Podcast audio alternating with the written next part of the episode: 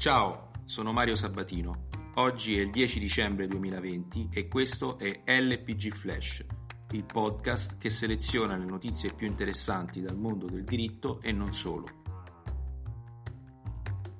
La Corte Costituzionale, con la sentenza numero 267 depositata ieri, ha dichiarato l'illegittimità costituzionale dell'articolo 18 del Decreto Legge numero 67 del 1997, convertito dalla legge numero 135 del 1997, nel punto in cui non prevede che il Ministero della Giustizia rimborsi al giudice di pace le spese di difesa sostenute nei giudizi di responsabilità civile, penale e amministrativa, promossi per fatti di servizio e conclusisi con provvedimento di esclusione della responsabilità. Le questioni erano state sollevate dal Tar del Lazio in un giudizio relativo alle spese di difesa sostenute da un giudice di pace in un procedimento penale nel quale egli era imputato di corruzione in atti giudiziari, ma che era terminato con la sua assoluzione. Secondo la Corte è irragionevole riconoscere il rimborso delle spese di difesa nei giudizi sulla responsabilità civile, penale e amministrativa al solo giudice togato, quale dipendente di un'amministrazione statale, e non anche al giudice di pace, in quanto funzionario onorario. Considerata l'identità della funzione del giudicare e la sua primaria importanza costituzionale, anche al giudice di pace va garantita un'attività serena e imparziale, non condizionata dai rischi economici di pur infondate azioni di responsabilità. Questo è quanto si legge nel comunicato stampa pubblicato ieri nel sito della Corte Costituzionale.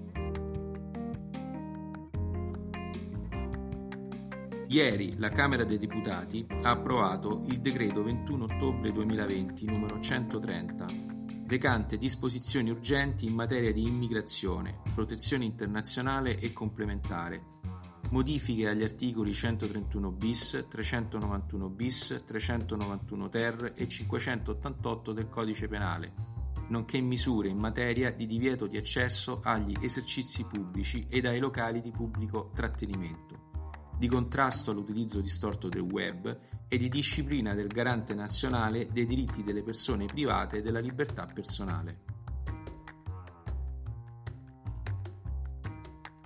La prima sezione civile della Cassazione, con la sentenza del 7 ottobre 2020 numero 21584, torna sul tema fondamentale della necessità di stabilire un contatto diretto tra il giudice e il richiedente asilo attraverso lo strumento processuale dell'audizione.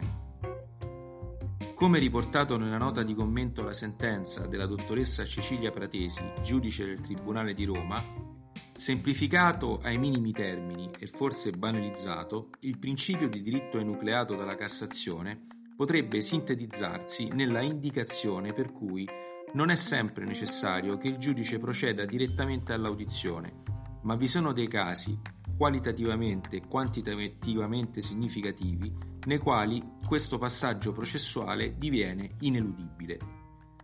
Vi rimando alla lettura della nota pubblicata ieri nel sito dell'ASGI all'indirizzo www.asgi.it.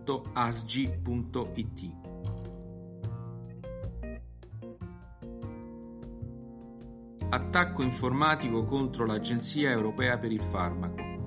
Violati anche i documenti sul vaccino Pfizer-BioNTech. Sono in corso ulteriori indagini.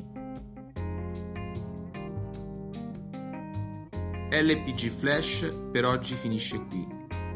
Mandatemi un messaggio vocale al link in descrizione. Buona giornata!